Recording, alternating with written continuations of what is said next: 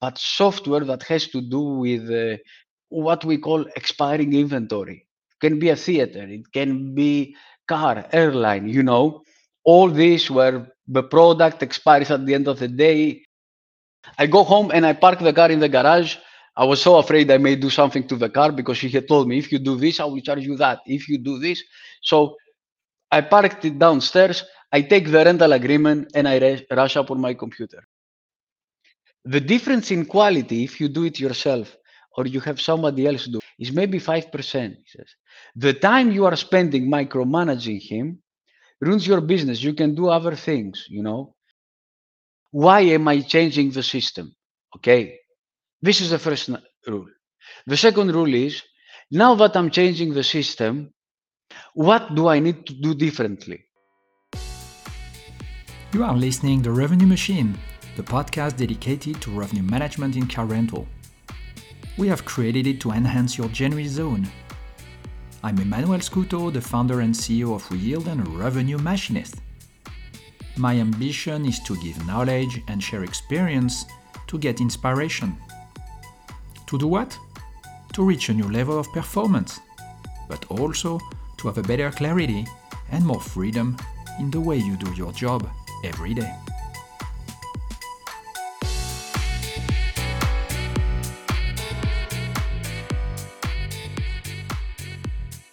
Today, it's my pleasure to greet Vassilis Devletoglou, the, the CEO of Invensys and the founder of uh, Wheels System, the state-of-the-art. I'm not allowed to say Invensys. I will be sued. It's Wheelsys. I was Oh, threatened oh, by Invensys in England. If I use a trademark, I have to pay. Is a Oh, trademark. wait, wait, wait, wait, wait. Very good, very good, very good. So this will be okay, okay, okay. Okay. this is going to take long. I hope you have s- pizza there. So it's a good start. I love it. So let me yeah, start again. So care. the CEO and founder of Wheelsys. Uh, Yeah. So the state-of-the-art operating system in car rental. Honestly, we know I, I know Vassilis for uh, almost a decade now. We've built a strong relationship together. Not only because we, we, we like each other as a person and uh, there, is, there is a very good system, but also I would say it's because we aim to enhance our clients together. So we want to, to deliver and give much more. And I think it's really a good fit between our two personality, but also our two companies. Recently, I've, I ran an interview with uh, with Denis Moore, the CEO and uh, um, of Sepamat Europcar Atlantic in France, and he was talking a lot. It's the podcast number ten, by the way, and he he talked a lot about how valuable it was to work with you, and it was a big migration uh, to move from his uh, old system to to Wheels. So for me, I, I think it would be interesting now to discuss with uh, the other part of the of the equation, which is the the, the supplier side. I, I've never interviewed any supplier yet. No doubt there, there is many operating system on the market in the current rental sector. However, in my eyes, Wills uh, this is the most innovative uh, one. Not only because of its feature, but mostly because of the spirit. And for me, what makes the difference today is the spirit, the mindset to create, to analyze, to develop, uh, to permanently um, look for a new solution for our customer.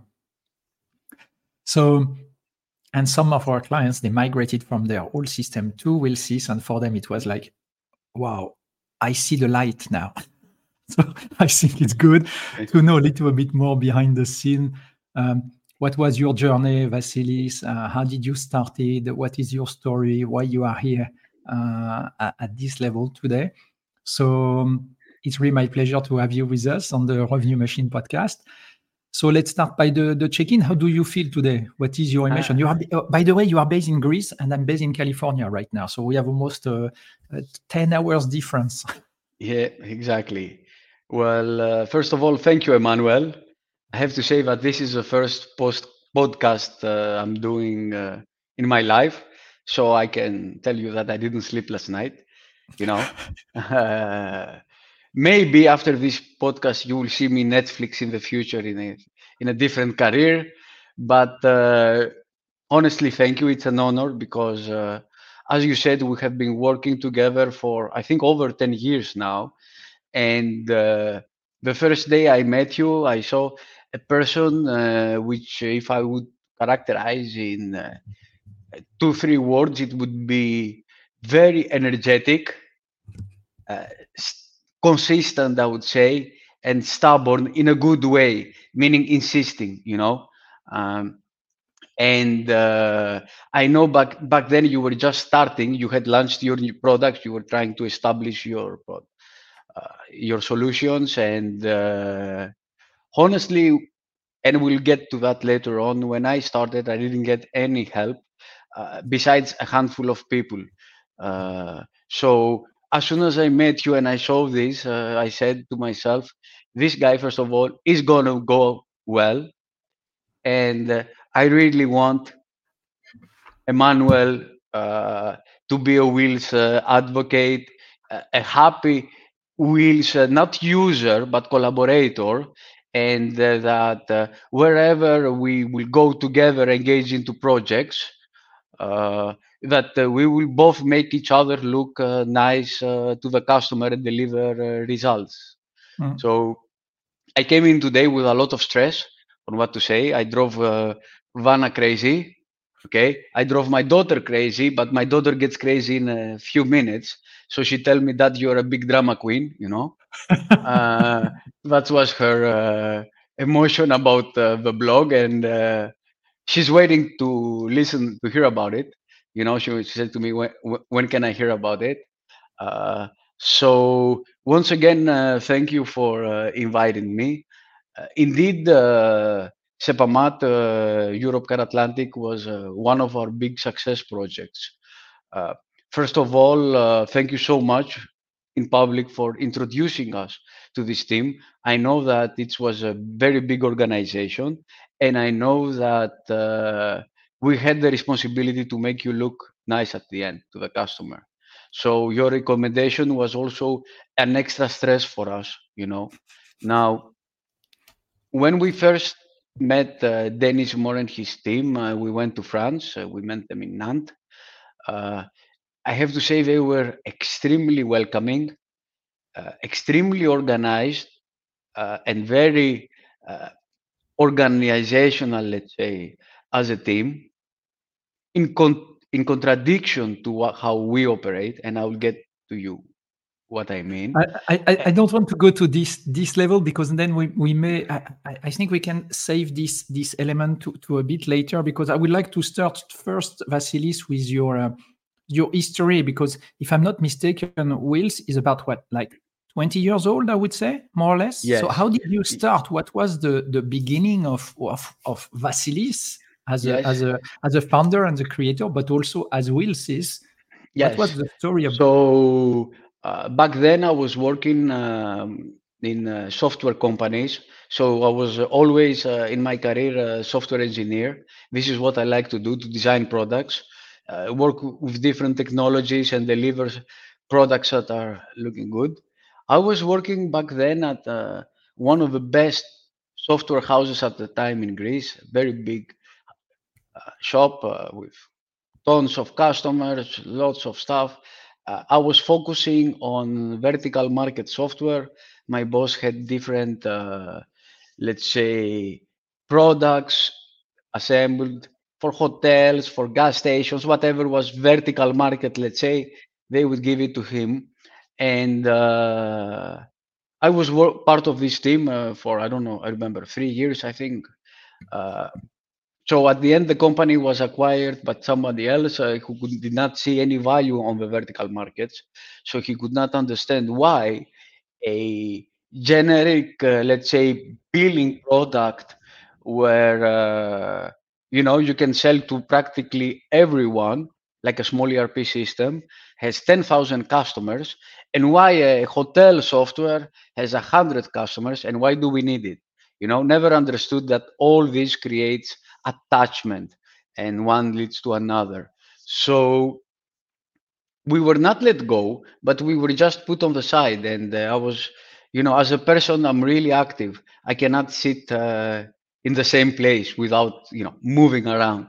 So uh, this, uh, let's say, lake where you are sitting in the middle doing nothing and just getting paid at the end of the month was something that I very quickly dismissed and so I wanted to do something on my own. Uh, back then, I always liked the travel software. Okay, uh, and actually not specifically travel software, but software that has to do with uh, what we call expiring inventory. It can be a theater, it can be car, airline, you know, all these where the product expires at the end of the day and you cannot recover the day, not like uh, goods selling or things like that. So uh, I was looking around. Why? Why do you do, Yes. did you do you know why you have this? Uh, because that's super specific already. I will tell you why. The fact is that uh, I'm not from an accounting background, okay? So I have very little knowledge. I had very little knowledge uh, of uh, accounting practices. And uh, I knew that an accounting system, let's say, or a generic ERP system, would have to compete eventually and be compliant with the laws in other countries. And in Greece, uh, there were so many big shops offering established solutions which had practically everyone uh, but it would be very hard for me to get in. Plus it was not so much interesting. It's been done already. It's there and it's a great product. I don't need i cannot have anything new to add to the table. For some reason i don't know why i was always intrigued by this uh, optimization of inventory you know uh, when I did my master's degree, it was in uh, technology and yield management. It was a very specific master's degree, MBA, which was about yield management and uh, technology and uh, how do you, let's say, uh, communicate technology when, for example, you have factories or overseas uh, teams. And the second one part was about uh, yield management, your your area of, of specialty actually. And I was really intrigued about reading about airline systems in the 70s and the challenges they posed and stuff like that. So it was something that intrigued me. I wasn't so much interested in the front end on the user experience back then, but Mhm. mainly on this concept where uh, what I have today expires. So I need to take good usage. Okay. So, f- for example, uh, Dennis company, if the car is not rented at the end of the day, it's gone. That day is gone. You cannot recover it. Absolutely. On the other hand- the same the same problem with the airline. As soon as the plane takes off, it's over forever. It's lost definitively. When the movie has started in a theater, when the cruise boat has left the harbor, when the train has left the platform, it's Mhm. over. It's full. It's half empty. Mhm. It's over. It's too late. Tomorrow is it- also- or the next Yes. schedule will be another one to optimize. Totally agree with you. That's the cons- the core of revenue management. Absolutely. And the second part, I was my father. You don't know him. Uh, he's uh, working in uh, car machinery, so he's a distributor of machinery for cars. Okay, and I was watching the inventory. You know, so if it's not sold today, it's going to be sold tomorrow. It's going to be sold the next month. Price is the same. Product is the same. Okay, so where is the, you know for me where is the challenge now? The, the difference between the product industry and the service industry is also another one is that if we go to get in a coffee shop okay uh, and uh, we are 10 people on the line and we get the same coffee we're going to pay the same price when we board an airplane like you said. We are 10 people and everybody has paid the different price you know? For the same service actually. So Absolutely. you know so this is interesting very interesting. Also the fact that the product is not sitting in a warehouse but it's moving you know? So uh, what do i mean the car industry for example which is the one i chose. The car can be anywhere okay? So uh, the the point from where i can deliver the service which is not for me the station is actually the, the car is a service. The car can be here it can be there it can be in the garage it can be anywhere okay? So this is one extra challenge and this is where uh, the hotel versus car versus airline is different for example the airline has a challenge let's say of uh, massive complications in uh, maintenance, in uh, scheduling, because you cannot take the car and put it on the garage. You need to pre-plan all this, and there are huge workflows on that. But other than that, the plane has 100 seats. It, they don't become 90 or Mm. 105. So the inventory is fixed. The same as the hotel. The hotel has 100 rooms. There are 100 rooms. Yes, one room may be broken, but they're not going to become 150 just because I have more demand. So this is more stable. You know very well in the car industry where we work. Uh, today I have 10 cars. Tomorrow I have 20.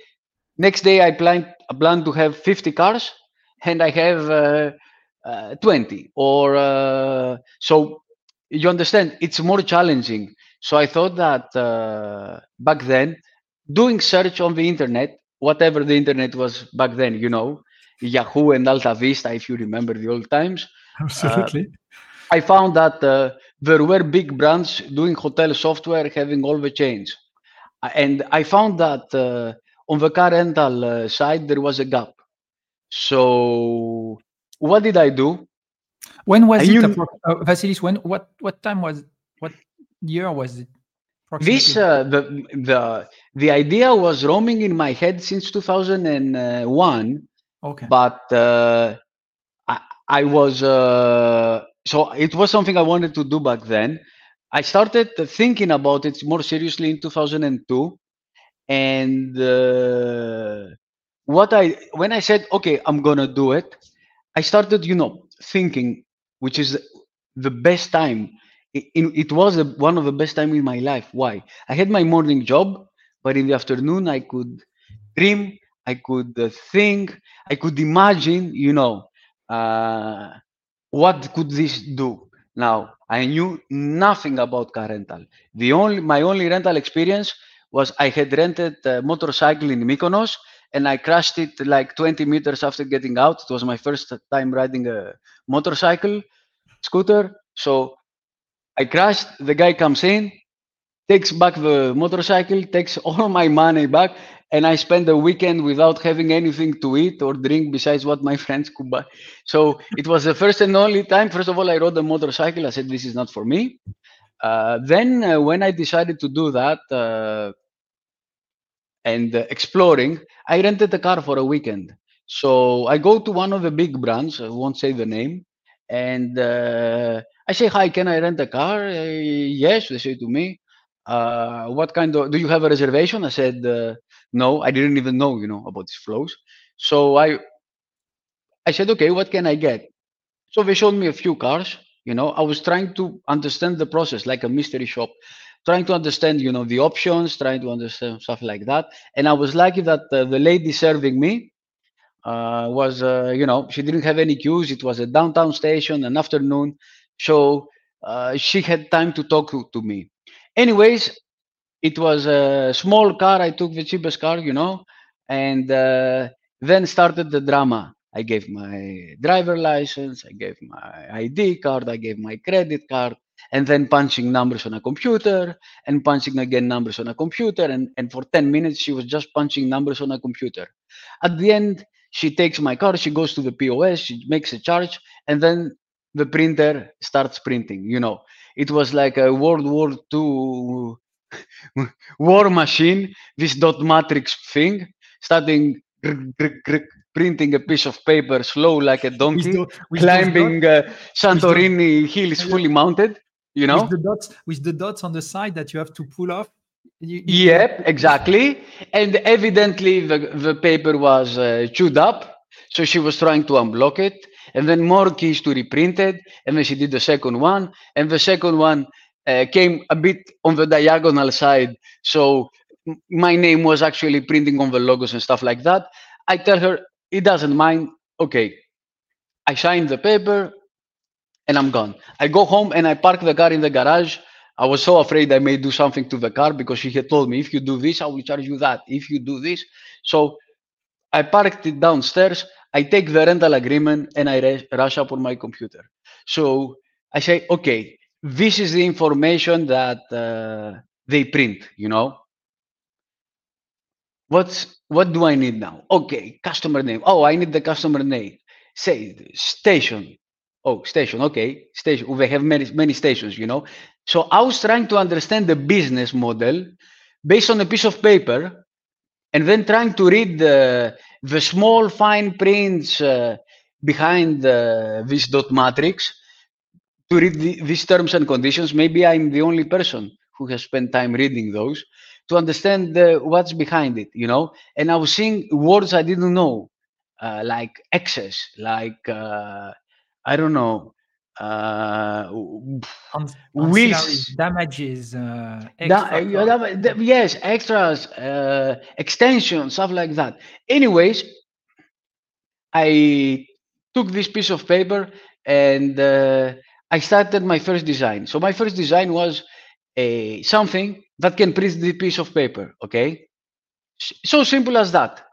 Now, back then we had started having also, you know, laser printers. We had stuff like that, but I didn't focus much on that. I just wanted to see the, you know, the, the experience. Can I print this piece of paper? I see the date. I say, okay, I can print it. I see there are some charges, some taxes, some fees didn't pay much attention. Anyways, I came up on paper with the first uh, screen, let's say, okay, of wheels. Then I started going back. Okay, what do I have? I have a car. Okay, what do I need on a car? You know, start thinking. A car has a registration number, it has a VIN, it has a color.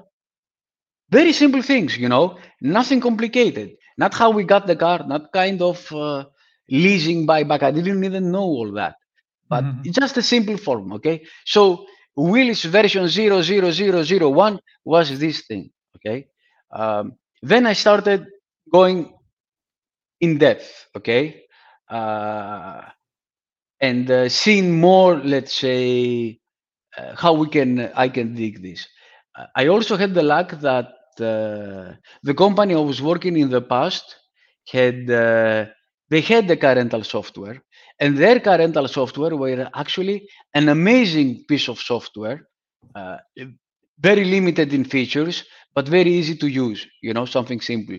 So I got access to this product. It was no longer sold uh, for many years. It was abandoned, no customers, no developers, no source code, but I was able to learn a, a lot. So then I went to version number two, version number three, and at the end, I had something that looked pretty decent. Okay, not working, not you cannot put it into production. So I took this and my laptop and I started going around the shops around, you know, in Athens, downtown. So uh, I was lucky that uh, my first customer, which you know, was George Tsakatouras from Avance.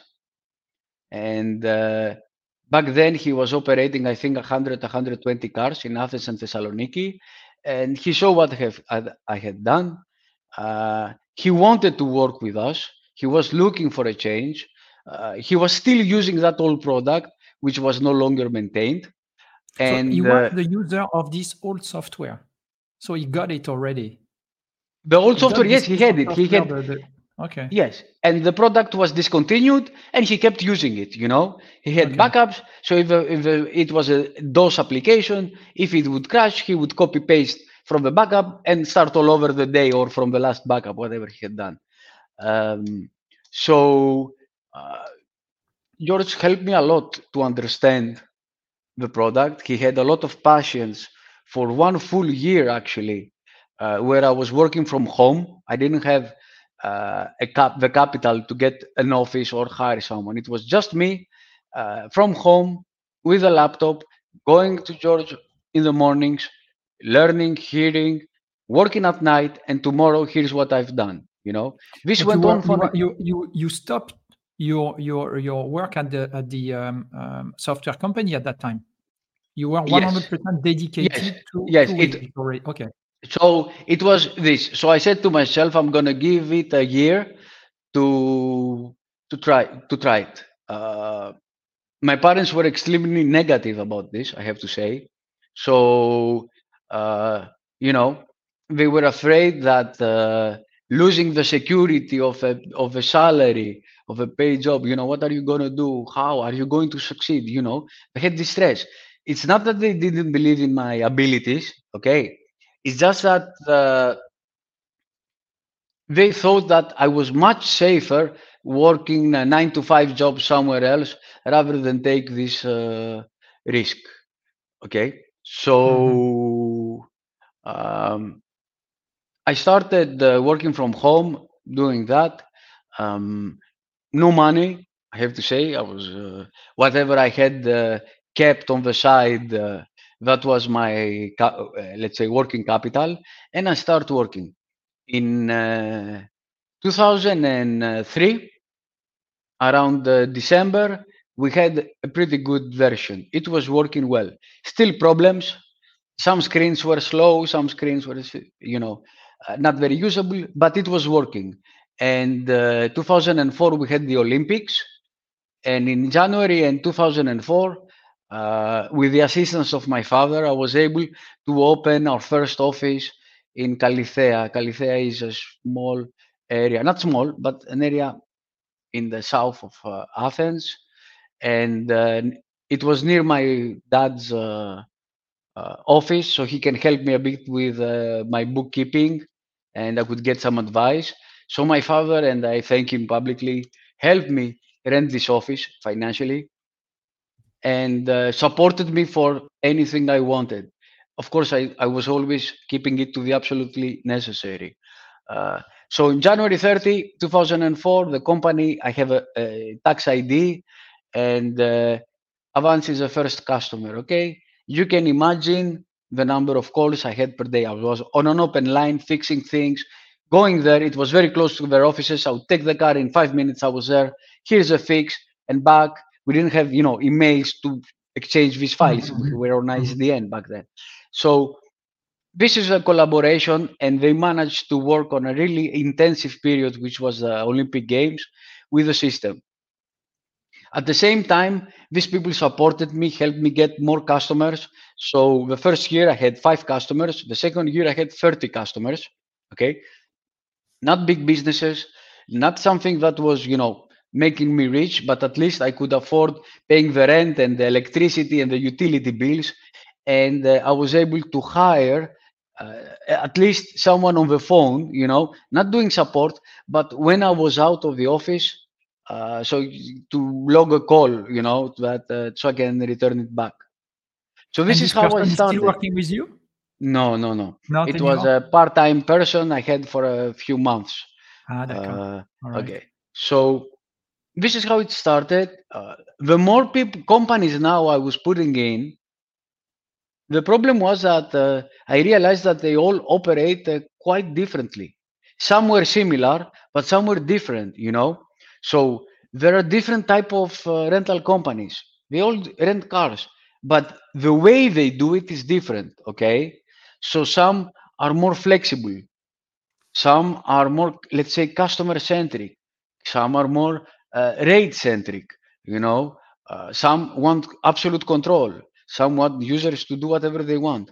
So the system, I wanted to please everyone. I don't wanted to choose a side because I didn't know what, which side was the right side, let's say, or if there is a right side. Ouais. Yeah, you know. But that's that's that's that. In fact, also the the difficulty when you are almost alone is Mhm. like you have to to face all those questions and all these difficulty. You have to address all of them instead of Mhm. focusing. Now we would say after 20 years of IT and all this experience we see in the software business that when we hear it from San Francisco Valley or this uh, Silicon Valley, they say, "Oh no, you should keep focus and focus and focus on just one feature and make sure it's totally perfect." But at Mhm. this time, you said, "No, no, I have to handle and to accept uh, multiple Mhm. constraints, multiple needs, multiple requests from the customer." Yeah. Right? What I have seen is that uh, the majority, not all, but the big majority of my customer, when they ask for something, and I say yes, and I deliver it, and it's not exactly what they want, or it's what they want, but it doesn't work perfectly. Okay, they are open. They say, "Okay, great job. Fix me a couple of things, and we're good." You know, he has seen the work. He has seen someone in front of him that uh, was open to discuss this, to take this, and many times without a charge behind. So it was like, uh, "I'm not charging you for this. I'm going to improve my product." at least back then. And uh, so you understand, I wanted to please everyone. It wasn't perfect because exactly I wasn't focusing on one area. I was trying to do bits on each side. However, I would do something for one customer, the other customer would see it and say, okay, but if you add this and this kind of uh, build this product. And uh, again, I will say that uh, my two teachers was uh, the owner of Avance and uh, the other one was uh, the owner of a local brand in Glyfada. He, he, has passed away a few years ago, Adonis Andoulakis, who we signed him up as a small local shop, but then very soon he took uh, the Budget franchise for uh, uh, all Athens, including on airport. So you can imagine that this small software was installed also at at the airport uh, on a 24/7. I had to take reservations from Budget. I had zero experience on all these concepts, you know. So it's been challenging. Just to give you a thought that uh, in August 2004, where everybody was on the watching the Olympic Games. I was in the hospital, burnout with 40 degrees fever, and the doctor tell me, "When did have you get some sleep last night? Your blood level show that you know you are like a zombie." and I realized, you know, I was working non-stop. Even at night, I would sleep and then wake up and code something, and then go to sleep. So, uh, you know, there is so much that your body can uh, can support. Uh, let's say support. Mm-hmm. Yes, absolutely. So this is how we started, and uh, I think that uh, first of all, I'm very happy because uh, Avance, 20 years now, it's still our customer. They operate, I don't know how much, three, four, five thousand cars currently. They are inside all the major airports in Athens. They are one of the best uh, car rental companies based on the reviews. Okay, and uh, I'm very happy that with these people that I started the, that back then, we are still friends. We are still working together. 20 years now. Anyway. Eh, okay, and you understand that in 20 years in a collaboration, there's always going to be problems. I may be wrong. They may be wrong. I may be right. They may be right. You know, it's a collaboration. Mm-hmm. So uh, there's always within a 20 year, it's a huge time frame. You know, things change, uh, but still we are together. And when did you start? It was so after the Olympic when you start building up the company, meaning hiring some people. I don't know, engineers. In uh, 2004, around the end, I hired uh, my first developer, and uh, so he would help me build some things, uh, do some things. It wasn't something great, but uh, it was getting me a bit closer to my dream, you know, to grow this business. So uh, I don't, I cannot say that at that time the company would justify having a developer from my financial side. But my father saw, you know, that the thing is progressing, that we are working hard. So he said, "Yeah, get the guy, and I'm here, you know, to back you up for the salary and all this." So mm-hmm. that's where I started. So in uh, 2005, we were uh, four people. And I think if it was 2006, where uh, George Yomelos came on board. George, which you know, yeah, yeah. Uh, came into a small 80 square feet office in Kallithea uh, driving from the other side of Athens one hour to join there. Uh, and uh, as you know, George is my alter ego in this business. Uh, we are together now 20 years, oh, not 20 years, but uh, 16, let's say. yes, 16 years now, been yeah. together. We know each other, you know, we, we, we speak, we communicate without even talking sometimes we know it's like uh, our brains are wired together you know sometimes he he says to me he gives some solution which honestly it's crazy that i have thought about the exact same, same solution which is uh, let's say uh, the definition of the hack or the workaround and two people with on different have taken the same decision so uh, George has been uh, really a uh, building block in this business. We have worked together uh, all these years, you know. If I may, because something it's extremely interesting uh, and it's resonating a lot for me now after uh, 16, 17 years of working with George. Yes. Do you have some, and what you just said in terms of super high level of of of, of uh, uh, communication and uh, and uh, deep understanding? Are you able to define why you pick these guys and what this guy pick you in Mhm. 2006 because I, I for me there is Mhm. no luck in this there is something in the air that makes that perfect fit of these two guys but are you Mhm. able to analyze why suddenly you are able to feel that w- it would be the good guy and george maybe felt the same Mhm. for you say oh in 2006 I need to work with this guy. I don't know why, but there is a perfect fit here. Are you able to to to to analyze this? Do you have a clue? What was the the recipe? you know, I don't know the, the wiring that that plugged these 2 Mhm. brains together. I think that uh, some things that happen in our lives, in the in our business, in our personal lives, okay, uh, they have been pre-decided way before we know it. I mean something. I have to ask you something. Okay, have you uh, uh, slept at night and uh, seen something, or uh, you know, like a nightmare or something, and then the next day everything is going perfect, and then boom, out of nowhere, disaster hits. Has it happened to you ever? Exactly. Yeah. So Yeah. how did you know last night that the disaster is going to hit the next day? This is the question. You know. That's right. Yeah. So the disaster was it you that uh, by thinking about it, by thinking about it, you put yourself in a mindset that uh, you know, um, and it was bound to happen, or where is your mindset, let's say, uh, already negative because you saw it's going to happen, but when you wake up, you don't remember and you have to relive it. So I think that some things are not a coincidence. You know, as they say, like for example, uh, for couples, they say that uh, Buddha is sits on top of a mountain and uh, he's, he has uh, oranges. He cuts in half and he throws them down the hill. You know, and as these two slices, all these half oranges start going down the hill, uh, one will find his perfect match and they will join together and go down the hill. I think that this is the same case.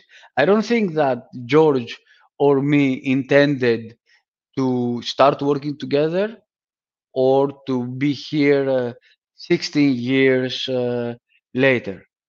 It's one of the things I cannot explain. Like I cannot explain uh, how I met my wife, which we can discuss later on. A set of, you say coincidences? I don't know. You know what I I've, I've done and uh, since couple of years when I hire somebody, Yes. the classical way to hire somebody is to say, okay, I want this type of person who has this kind of background, has have this kind of experience, is able to do this, is able to do that. You know, something extremely cold, extremely detailed oriented. Mhm. And I don't present my offers anymore like this. I present this that this is what we love to do at We Yield. This is what and why our clients love working with us. Mhm. And our Jenny zone is to do that. So I'm more interested by you guy as a Mhm. what is your Jenny zone if you have ever questioned it. And if you have a Jenny zone that correspond to ours, please give me a call. And 99% of the people, we just look at this offer and we'll swipe it out. You know, they say, "Boom, why this guy? Are they crazy or what? Boom. Boom. And suddenly one guy says, Mhm. Oh, that's strange. That's a different way of that's a different way of presenting the, the thing. And uh, I had many guys, they said, with this, I decided to apply for this job not Mhm. because of the job, but because of you and because of the Jenny zone. And mm-hmm. it's a way to find somebody that has a, a, better match with us in terms of spirituality, as you said, and something in the air, something in the electricity, than simply, I want this to do this and to do that because of this experience and this background.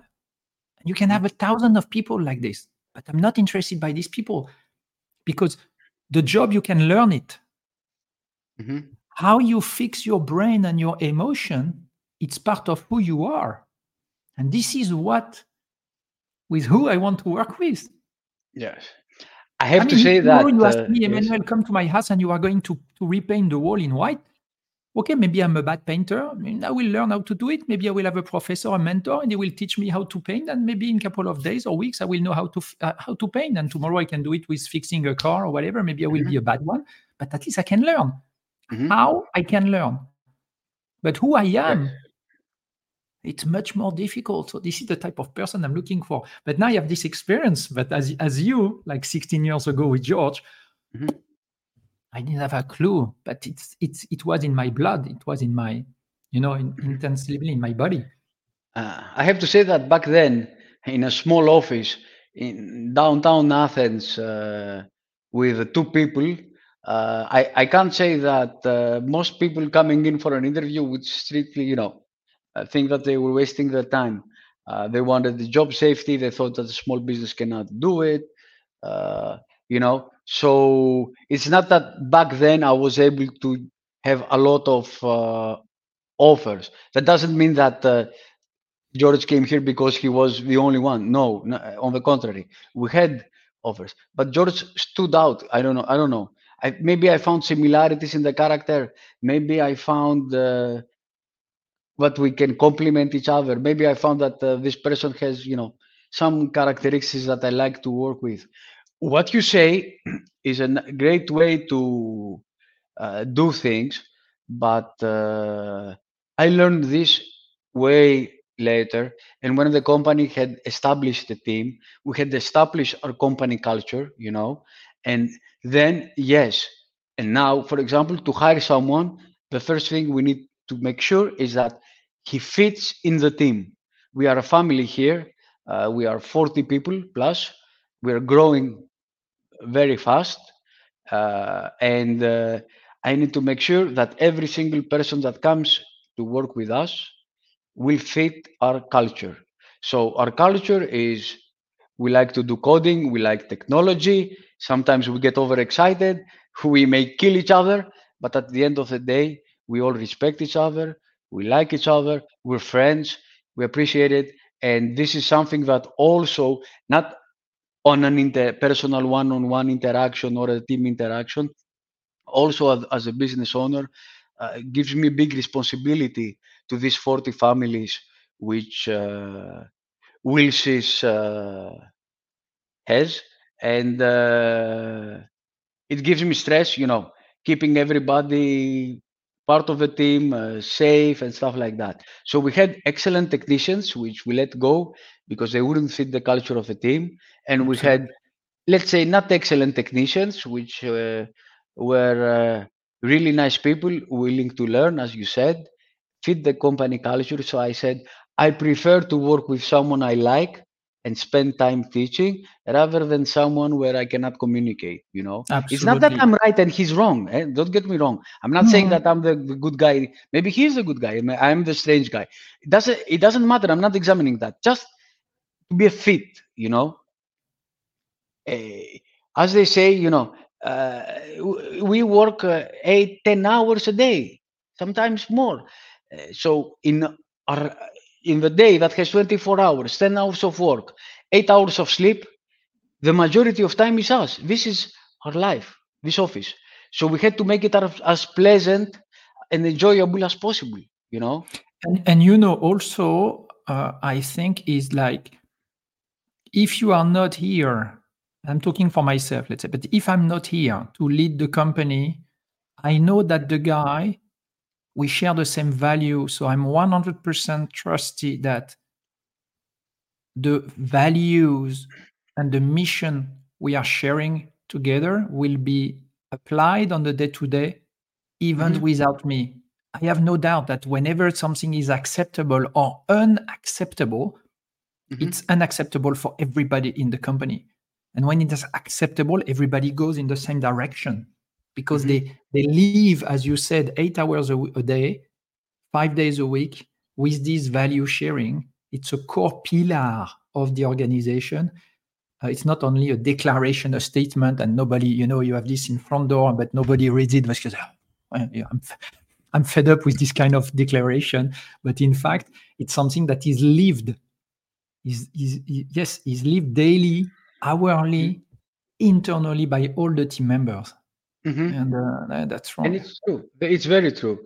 Uh, as you know, we cannot do, especially when the business grows, we cannot do everything. We cannot control everything. And it's actually wrong to even try to do it. I have to admit that when I started the business, I didn't have the experience of managing a team. Okay.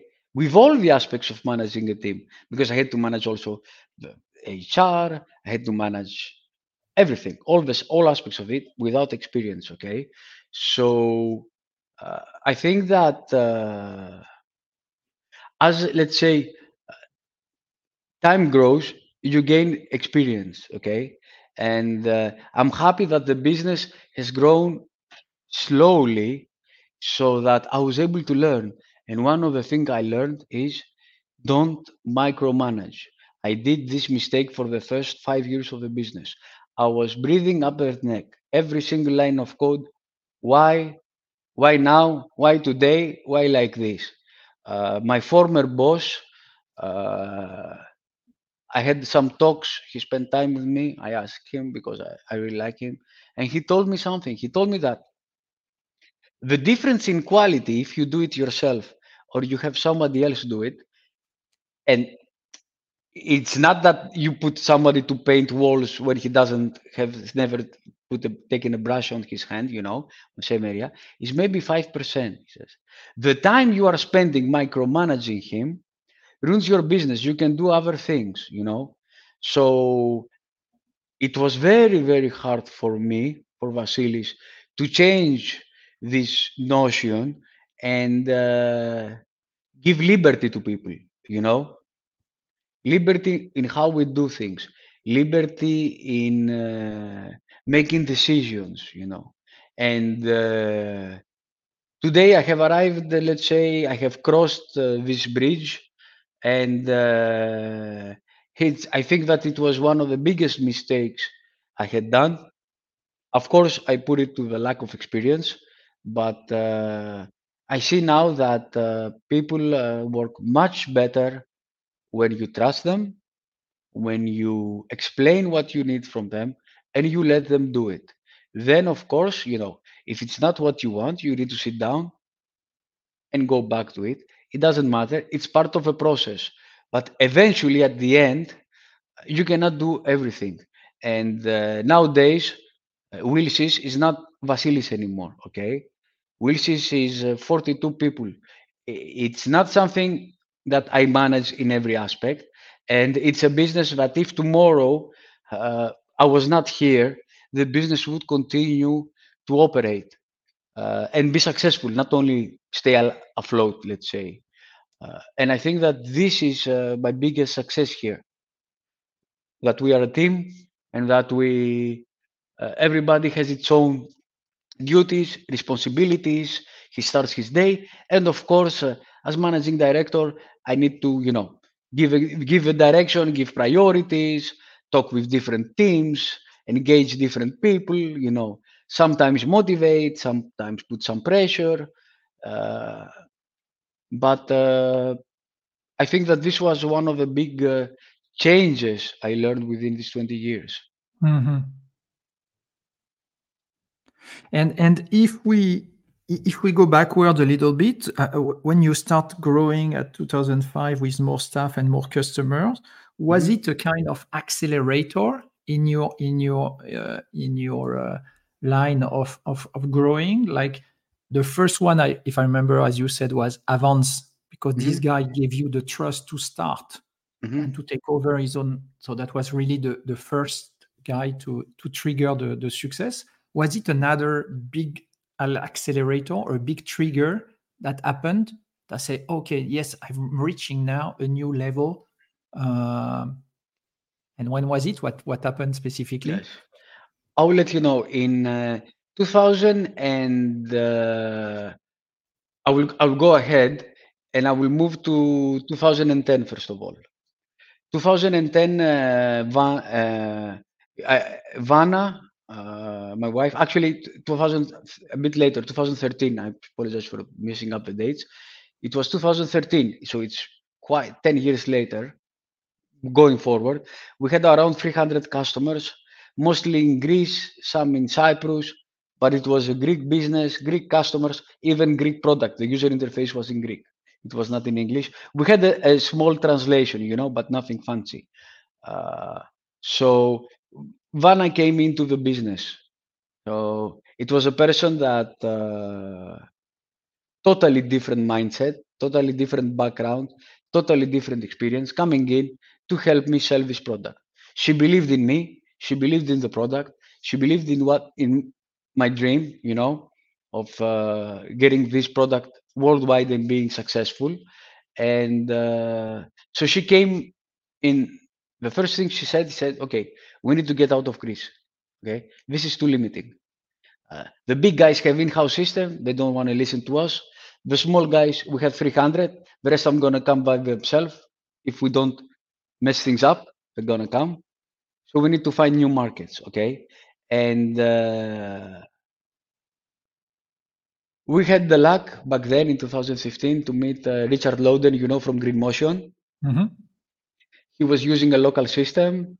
Uh, so we had already translated. created at this time did he created already green motion green motion was existing already Yes, in 2015, I met uh, Richard Lowden. I think I, I actually I met him in 2014.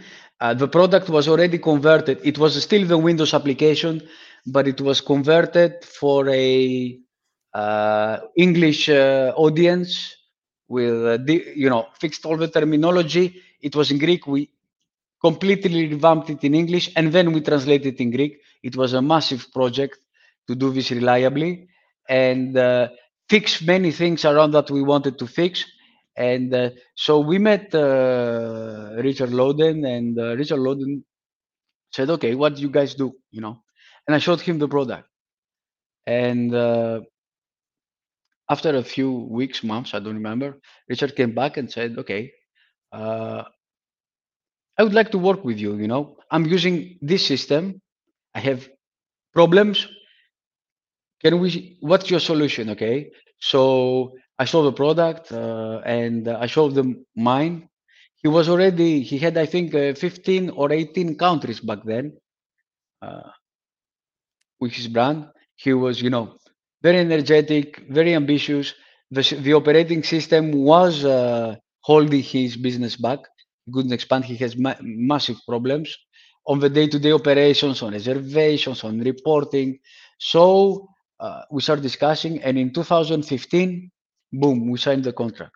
Okay, so that day, Wheelsys became a truly international company. Suddenly, with one signature, I had 18 countries, and none of which was my customer except Greece and uh, Cyprus. All the rest were new. So you understand that uh, Richard wanted the migration to happen as soon as possible. Uh, and I was hitting wall after wall. Why? Because I would go, for example, to Iceland and say, "Oh, I work in ISK, no decimal digits." This I need it translated. Uh, I went to the US and they started telling me all about these fees and surcharges and uh, stuff with different logic, which we had, you know, no no idea what we are talking about. We went to other countries where fiscalization was already mandatory. We needed to certify the system.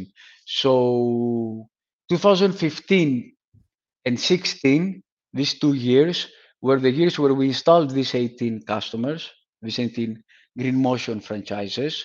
Uh, I'm happy to say that uh, all 18 were uh, great successes. They went well, didn't have problems. Evidently, you know, there's always missing something to be done, something to be improved, but it was working. Uh, people were renting cars, people were getting report, people were having the accounting books properly set up, uh, and the reports. So it was working. Now, uh, this collaboration is another collaboration example where uh, we we have come now just like George from Avance. Richard is a part of our family now. We are working together now straight eight years, and uh, he has reached 60 countries. We are there in all countries, operating with wheels, with very few exceptions. And uh, I'm happy that every year I meet the franchisees, you know, and we see, and uh, we have, uh, let's say, good relations. But then I saw a problem that uh, all this uh, Windows technology that I was using, you know, has to go, unfortunately. It wouldn't work well for us or for the customer on the long time. Okay. So we sit down with George and we say, okay, what how can we turn this into a web application? Make it more easy to deploy, more easy to maintain, uh, accessible from everywhere and stuff like that. So it's just an then, parenthesis on that aspect because for the guys who are not tech guys, mm-hmm. uh, that's a big change because before it was you had to install the software in some servers locally for the client and with going to the web means it will be in the cloud. So you will manage the infrastructure and the client could have access as you just said just via a browser. Am i right? Um, more or less. What do i mean? Um, we had already we were offering already the windows edition both as a self-hosted so all the greek guys back then had the wheels installed on their computers, as they say, and a small server. Uh, but we had already started offering wheels uh, on the cloud. We had already a small infrastructure, and we were pushing towards this uh, model. Okay, so Green Motion, even on the Windows One, uh, was onboarded on the cloud on our infrastructure, even if they are using the Windows application. Of course, it's a different thing to have 50 accounts on a cloud and a different thing to have 950 accounts on the cloud where we are today totally different challenges uh, mm-hmm. uh, but anyways uh, we had the cloud infrastructure so we had some experience we had some uh, uh server some know-how you know on how to do things uh, on the web on the cloud we just needed to port the product and back then we took a decision which was the right one which is what do we do? Do we keep the same design database and just write a, a new user interface where you can actually use Windows or web depending on what you want? Or do we go from page blank? Now, going from, uh, if you are going to keep the same backend, there is not much drama. You just need to make it sure. And you can always tell the customer, okay, you know, use the Windows one until I fix it. Uh, we decided to go for the full Monty. Okay, so uh, we said no. We redesigned from point blank. Blank. This is not something that uh, you do every day. We get a chance. Let's do it. So we hired a few people back then. Uh, we grew the team. So we hired some developers, and George took over the web edition.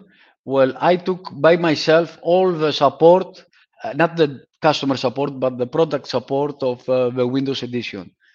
Uh, so back then I was much involved in the programming uh, and coding process. So I had to keep, you know, I had to be the goalkeeper for all our existing customers, and George had to move the product to the future. Um, in uh, 2017 or something, we had the very first version of web. Uh, I will not. Uh, the design was good. Okay, the the concepts were really good, but the product was really bad. Uh, not zero responsibility from George or the team on how to do. You mean technically it was it was uh, it was bad? We, no, I, I mean that uh, we choose to use some products, you know, some tools, some libraries. Uh, mm-hmm. We were promised that we will have support. We will promise that they work. We would promise, you know, that uh, yes, we can do what we asked, but uh, we realized that uh, everything we did with those products was a nightmare. To give you an idea, a small screen without nothing would take 10 seconds to open. And I wanted to kill myself. And George, of course. Why? You know, what? And we saw that it was uh, we had to get away. So we took uh, in uh, I don't still remember in June 2018 uh, we we had already started, but in June 2018 we, we said with George, okay, we are going to disconnect for three months and rewrite it. And indeed, I was I stopped working on the Windows. We sit down with George, we reevaluated everything, we killed all the libraries, and suddenly, from the first version, we had a really nice product. So that version was something I really enjoyed. It was very fast, very nice. It was mobile friendly, was the previous one was not. So we were designing something that would not go mobile where they told us that it should be mobile. It was not in practice. Uh, so that's the product. We started installing uh, in uh, 2018, actually, the first customers. So we took back then a decision and we said, okay, if I go to a customer that has Windows and I tell him, hey, listen, I'm going to switch you over to the web, okay? But I had done this accounting for you interface and this custom report and I need X money. He may not, he may say no. I'll think about it, you know? So we said, we're going to do it for free for everyone. So we went to, but we had arrived by that time to 400, 450 customers. And we said, guys, I'm going to take you and I'm going to move you to the web. Okay. If you are hosting in your own server, you need to come and pay a subscription. If you are already paying a subscription, you I'm going to keep the same fees that you were paying on the Windows platform, and I'm going to deliver everything I had already done. So I redeveloped twice everything, counting interfaces, print templates, everything. Uh, but my, my main point was not to support two product lines. I had to kill the product line. Anyway. And if I give, if I ask for money, I cannot kill it. The other guy says, no, I'm staying to Windows, thank you. Uh, but if I'm telling him I'm moving him for free, there is no excuse, you know. Then I can tell him, hey, I'm giving you a couple of years. If you don't want, stay where you are, but I'm not going to develop new stuff there. The web is there. So we did this. It was a massive cost, you understand, an expense for us. But, uh, and we stopped immediately selling the Windows product. We were we decided to sell only the web uh, product, and so that's how we moved, uh, let's say, to the new uh, product uh, generation. By then, so it was we, 18, yes? right? It was yes, the web edition, five years. Okay, ah, and uh, yeah. And so when now I have some clients, when I have some operating system, I know that they are claiming that they are moving to the web mm-hmm. last year or this year. You did this turn already like five years ago. Yes, I did this turn uh, exactly five years ago. And uh, I don't regret it. I'm happy we did it. I feel relieved that I did it. Actually, Vanna was from the first day I met her. I wanted to go to the web. I wanted to move this product to the web. You know, it was my I don't know my mindset was that yeah my vision to move this right. to this technology you know so we the, the windows product was great i really like it sometimes you know we look at back at it you know to see how we did things there uh, but uh, i think that we launched a, a web edition which uh, when we did all these major uh, let's say version 2 of a web edition. Of course, version one was very limited; very few people had it, and very even fewer in production. Um, so, I think it was a great, great product. Yes, there was the shock. You know, the customer is used to using the keyboard very quickly and printing and stuff like that at sometimes bigger speeds. You know, because all the pro- application is on your computer. You don't download it every page you run. You know. Uh, but uh, working hard and uh, with great people here have helped and put ideas on the table uh, i think that we have managed to have a, a, great product and the same product is what is being improved uh, you know designed uh, revised on a daily basis um, now I, I, would like to move on the on the client aspect um, there was um, I have two clients that in fact moved from their old system or their previous system to to to be nice to Wheelsys recently. Mm-hmm. One was certainly the largest migration I have ever seen, and you know it. It's Sepamat Europcar Atlantic. Mm-hmm. It's a huge system. They dropped their system they had almost for themselves back 20 years ago. So it's like cutting your right hand when you want to stop it, but they had to uh, for, for, for, for a various reason. And they went to you and they, they had an organization that uh, Denis um, is uh, presenting on the, on, the, on the podcast number 10. And it was extremely uh, strong and deep organization, extremely precise with a lot of resources, but they can afford because they are a huge business. They do 50 million euro business, so it's it's huge. And on the other side of the of the equation, uh, we have a small client in Azores Island uh, who did also this this this switch, and it took him like a couple of weeks. It, it turned in two weeks, I think. He went from the previous system to you to give some ideas to our customer who would be interested uh, to change their operating system, what do you think for you after these 20 years of experience? Mm-hmm. More than that, huh? um, mm-hmm. what is for you the good way, the good practice to have a successful uh, migration? Is it the preparation? Is it the vision? Is it the ex- to know exactly what you want to achieve and to know what are your weaknesses? with your experience, what kind of advice you could give to somebody who would like to change his operating system, which is a part of the DNA? It's like the heart or the brain mm-hmm. of your car rental business. Now you mm-hmm. cannot run anything manually anymore. So, what kind? What what, what do you see as a as a successful um, migration? What needs to be done? Okay, uh, I think first of all that. Uh, a successful uh, migration starts when uh, the management team truly believes that and are committed to doing it. Okay.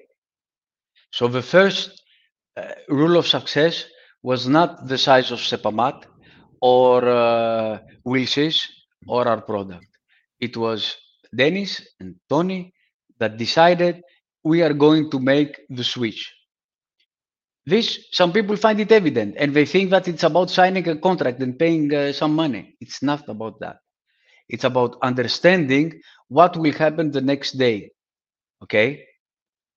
People, everybody, uh, we, we don't like change. Change brings discomfort in everything. Uh, Absolutely. Uh, yes, you know. It's so it's a danger. It's a danger of death. Exactly. Now, yeah. imagine uh, an employee working on a business uh, stuff you know he's used to doing his nine to five job uh, his shift uh, clicking some keys getting the results he wants for the business and uh, at the end of the day he feels that he did his his job well okay he completed his job. Now imagine that this guy you tell him that tomorrow you are going to do something different okay? You're going to do the same work but in a different way okay? Immediately insecurity. Immediately fear you know? What's going to happen? Am i go- am i going to be able to uh, to do my job? Am i am i fit? Can i use this? You know what are they? Who is this? Why? So um, uh, denis was very very clear to his team so he spent a lot of time and when i first met uh, denis who led the project from uh, side, I saw that the entire team was first of all on the same page. This was an extremely important uh, success factor. Why? Because when management has realized that I'm moving there, he sets the entire mindset of the business to this. So he's it's like a shuttle, you know. He sends the trajectory and we are going for a liftoff. Okay. So everybody needs to be coordinated from everybody. They need to be accepting. They need to understand that management will support this. Uh, they need to understand that there will be problems of any sort of problems, but that there is a, a, a journey and that there is an outcome at the end. You know, we're not doing this for fun. We're not doing this because I saw Vassilis on the street and I like him. You know, we're doing it because X, Y, Z. So first, management might decide what is this X, Y, Z. Why am I changing the system? Okay, this is the first rule. The second rule is now that I'm changing the system, what do I need to do differently? Businesses that change systems and expect to work the same day have failed even before signing the contract.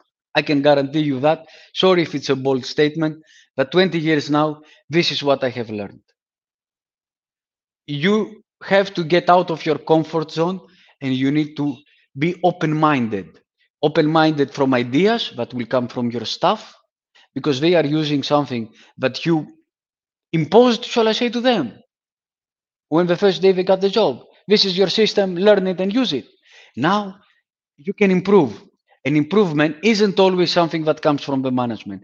Even the smallest, let's say, rental agent in our business or car wash uh, person has ideas.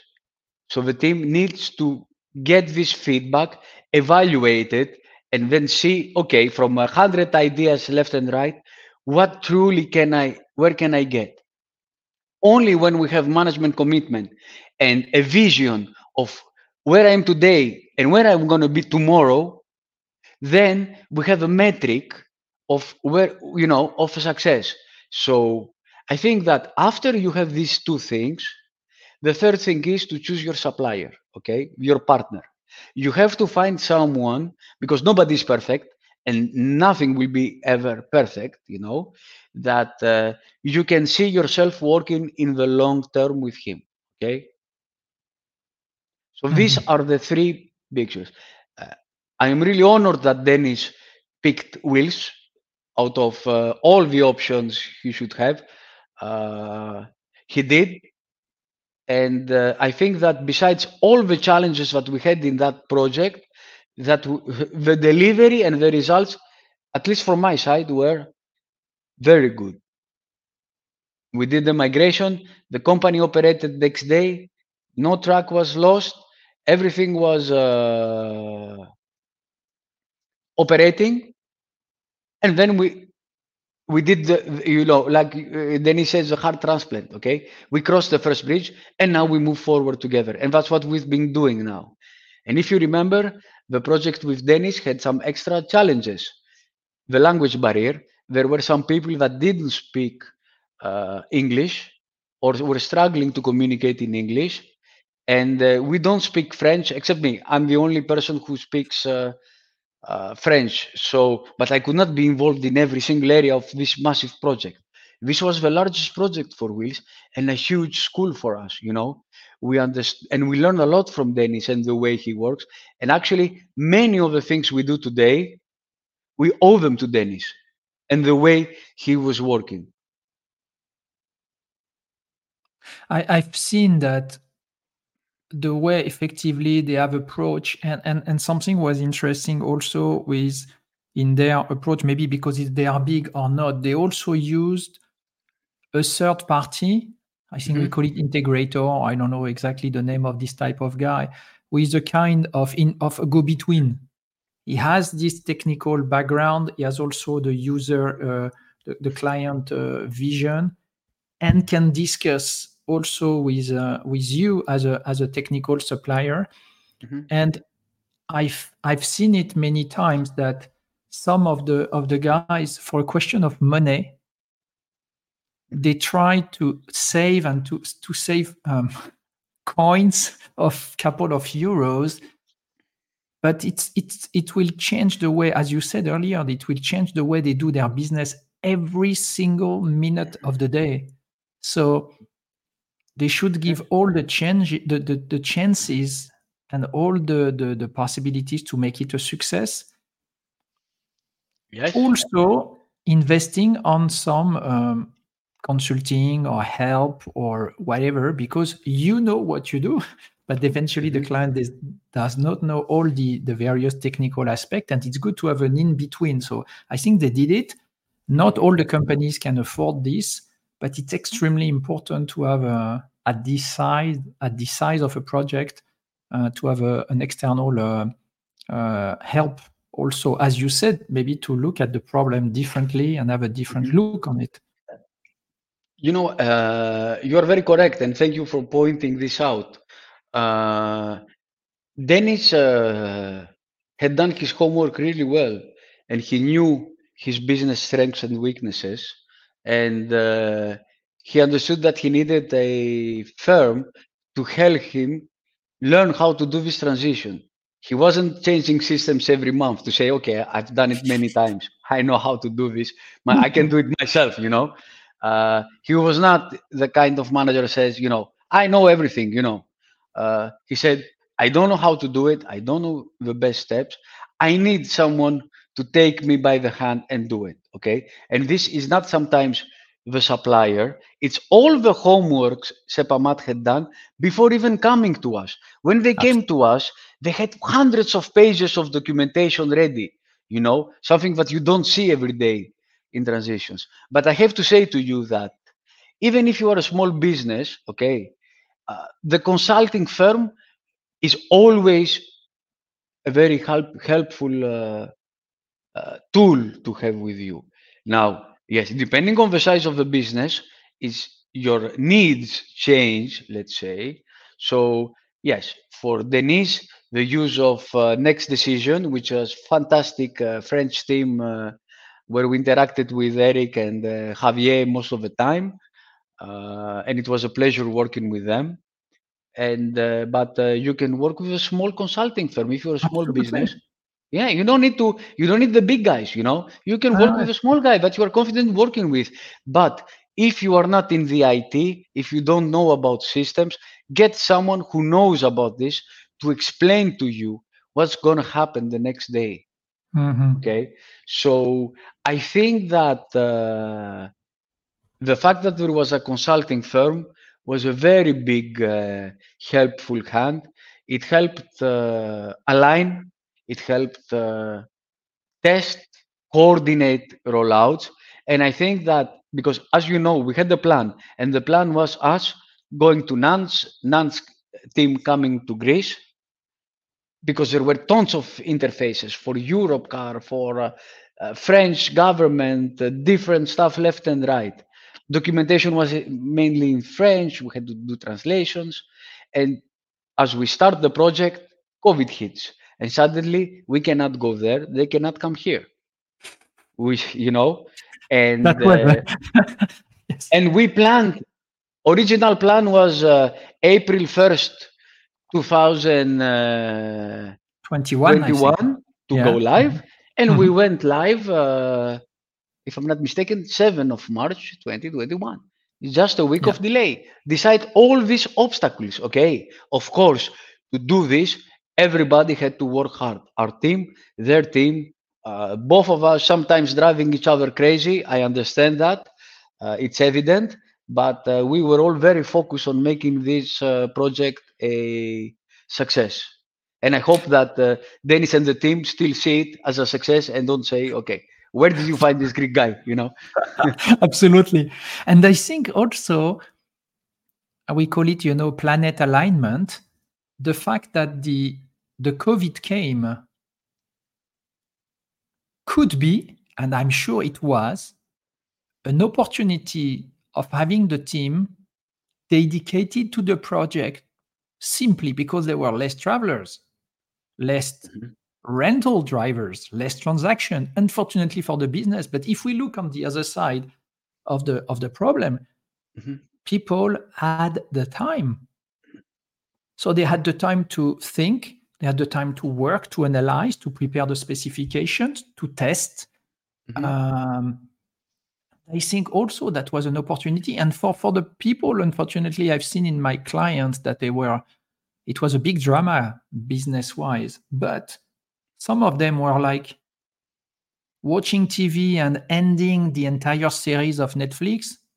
And you Mhm. say, guys, there is much better things to do during this time in COVID Mhm. because for the first time ever, you are forced to have some time. So let's use it interestingly. Let's using for the sake of your business. Let's using to analyze what you don't want to do anymore, what you want to change, what has the best on it you, you need to capitalize.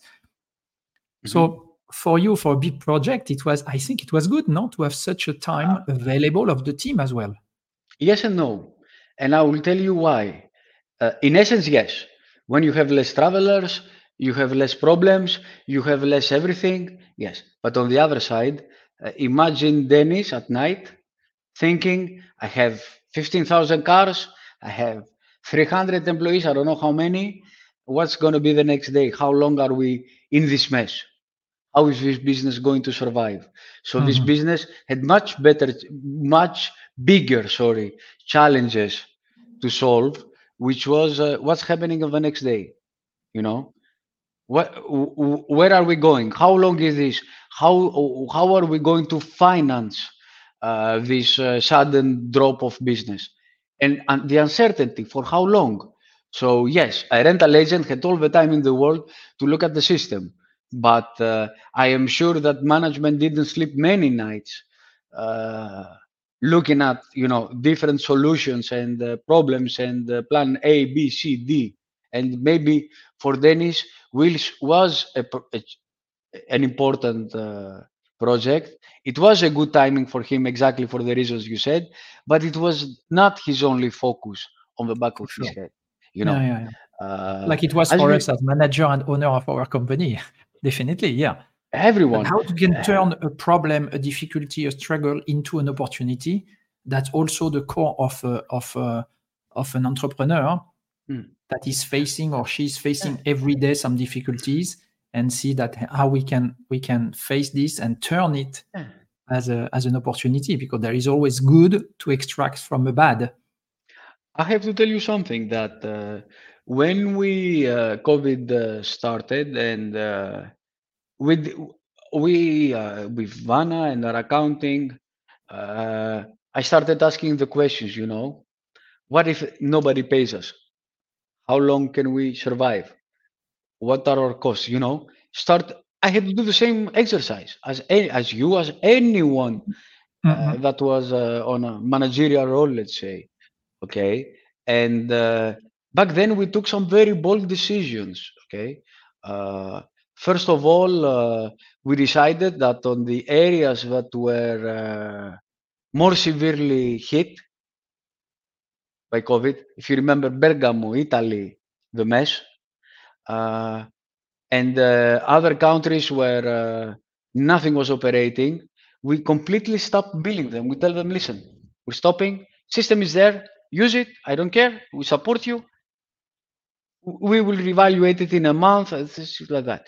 I wanted to feel that these guys, we have our their back. Not only uh, pay me and I'll deliver a system to you, but that Vassilis and the team here, we feel you much closer to us.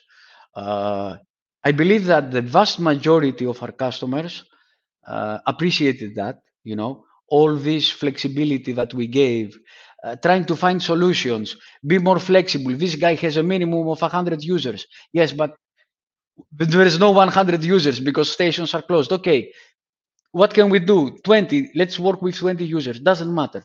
This took a big financial impact on our balance sheet but and also the second thing was that uh, as you know you had the ability there to take uh, to furlough your staff and uh, up to 80% of the workforce uh, you could stop them and the government gave incentives for them and stuff like that.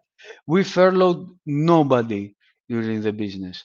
Why because Wheelsys is a journey okay it's a boat and uh, me as a captain when i'm going into the thunderstorm, I'm not throwing away the sailors overboard, you know. so we said that uh, our values as people, Vana and me, is that this is a storm. We are going to all to get over it. We're not going to reduce anybody's salary. We're not going to make anyone work differently. Work. And if you don't have customer service because all our customers are closed, you know, do something productive. Start working on training material. Do other things. Think. Uh, bring ideas on the table. And i think that uh, most of the people appreciated it. Both sides I, I agree with you. We did the we did the same at uh, at we yield we never close any client we we said, okay, we have to support you on an everyday, continue to use the software, continue to use us, and uh, we will see afterwards. Anyway, we have to face the storm together. So we are in, as you, uh, totally the same world. We are on the same boat, and we have to to, to make it. Um, how do you see the you, you made big change over times from the the, the uh, local hosted so uh, the, the webs um, installation now uh, sorry the local um, installation to a web service mm-hmm. how do you see the evolution of the of the um, of the operating system do you see any any anything coming i don't know uh, with this uh, thing in the air, which is the AI and machine learning, this kind of stuff, or maybe it will be something totally different. Do you have any any vision right now on how you see the the, the future? I will tell you. System? Okay. Um, yes. Uh, first of all, I have to say that uh, AI is uh, one of the things, and evidently in the future, it will improve or ruin our planet. I'm not convinced yet which one to if it will improve our civilization or it will destroy it. I don't know yet. I have to say to you that I uh, makes me scared. Not about losing my job, but about uh, giving the, the, level of uh, misinformation that you can get out of AI uh, is crazy. I was reading about a story about uh, a lawyer. He went to the court and he won a case, okay? And he was stating, yes, but this versus that were there in this county that happened in the US. And uh, so the judge says, okay, you are correct. Thank you. You win, you know, court adjourned. And then the barmaid checks and then see that none of these examples were real life. They were AI generated. Okay. So imagine you open the TV and uh, everybody says to you, uh, France is in a war, uh, in a nuclear war, and we're going to be bombed.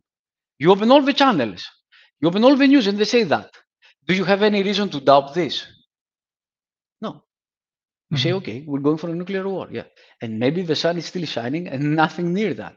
So we've seen this level of uh, misinformation and uh, influence that this has. So there's going to be a lot of changes, ethical, regulatory, I hope, to AI. Now, coming to the ERP side, I think that uh, most of the ERP systems I have seen, okay, and I'm not talking about the rental industry money, are limited to in our business. Take a reservation, open a rental, print it, update your books if I say one word, boring. Technically boring, operationally boring. Yes, okay. Everybody can do that. And if you stick to that, every day there are new competitors being born you know nothing about that can do the same boring work as you do. The thing is, how can we make it more interesting? Now, I think that the word is the information. A system where we are punching in and putting information we have to start taking out information. How? One way is a manual. And this is what I have seen since then in you. And I said, we need this integration pronto. George, make it happen. And here we are 10 years now working together. You give value to these numbers, you know. You give justification. Additionally, I think that there are many areas that an ERP can touch besides what you do, which you do extremely well. And uh, these areas are, for example, customer service. We have uh, now launched a new module. It's still on beta, but it's focusing on customer service. Think about car rental, okay? And the traditional renter. I think that 90% of the questions that they will ask you know them already from your experience running, for example, a car rental operation. Can I keep the car more? What papers do I need to bring? Uh, I crash my car. Uh, I have an engine fault. Whatever that is, it's predictable. And maybe there is a 5 or 10% that is not. So why can't we streamline uh, this customer service and use the tools that we have today so that the customer can take advantage of a self-service which does it for him. We have seen this done in different uh, areas, but it's limited to some startups, you know. Now let's put it on the more traditional ERPs. Wheelsys, for example. So this is one of the big areas that we are focusing now, which is to bring customer service into Wheelsys and actually uh, make take over a big load of uh, requests and serve them automatically in different ways. The the the thing I've seen also, if you look as I'm coming from the hotel industry and I recently interviewed a, a guy who is doing the same job as me, but in the hotel industry, in the mm-hmm. deluxe service, what has been developed over years is all this aspect of optimization into the ancillaries. And instead of forcing the client at the desk to say, you have to buy this uh, uh, mm-hmm. type of insurance to reduce the excess and blah, blah, it's also to say, Mr. Scuto, you are coming to Los Angeles next week, and we will have these three cars available it seems to be weird, but when you discuss with operations, eh, no, you know, we never know. Maybe this car will be broken and blah blah, etc., etc. Okay, there is a lot of variables in this business. However, as you said, there is also a lot of certainty that we may optimize. We can look for and say, I would like to propose this type of car, not this category or similar, as the bullshit we see everywhere. You see a nice picture on this little list said or similar. No, sir, you will have this Kia Sportage or this type of car or this brand. Mm-hmm. And I know from previous ways because I've analyzed what you have looked at or what you are doing mm-hmm. in the mm-hmm. social network, whatever. You like the Audi brand. I have this Audi brand available, this Audi A4 for 10 euros more. Mm-hmm. Do you want to have it? I can lock it for you if you want. Mm-hmm. And in the hotel they do it you know they try to evaluate the customer not only with the room charge but also with the fact that this guy i spent 100 euros in the restaurant during the last days but also 50 euros at the bar. So eventually it's better to reduce the price of the basic transaction like the room charge because this no, we know that for this room this mr Devletoglou is better than mr sciutto because he's spending more money on the other part of the of the of the stay, which are much more contributive than simply the room. You know this kind of thing. Yeah. And I don't see it yet in the in the uh, in the car rental. You know, when oh, I arrived in LAX uh, a mm-hmm. couple of weeks back, the guy, as I wrote on LinkedIn, the guy said, "Okay, go to the row 80." And I said, "Yeah, there was no car, uh, a car ID as I used to have on my on my contract." So I went mm-hmm. back and I said to the lady, uh, "Yes, you forgot to give me the plate number." And they said, "We don't care. Choose the pick the car you want." Mm-hmm. And I said, "Wow, mm-hmm. that's cool."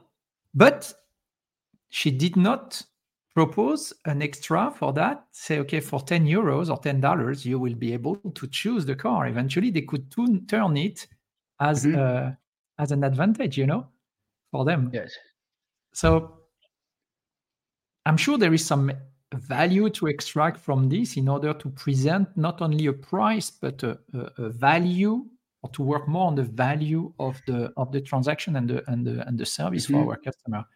What do you think? Uh, I think that uh, first of all, this this was a great process, you know, but uh, they should have tell you that hey, look on the other rows uh, oh, as well, and ask us about the prices, you know, in case you know now the hotel uh, has been doing this for many, many years.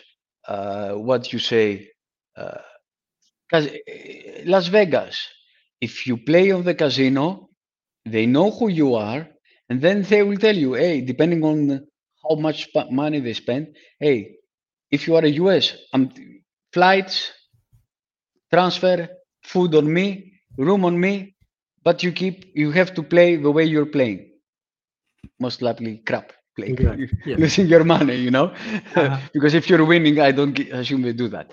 Uh, so they profile the customer, They try to do it, yes. But the, as we started the discussion, the hotel has 100 rooms, and room A4 is there.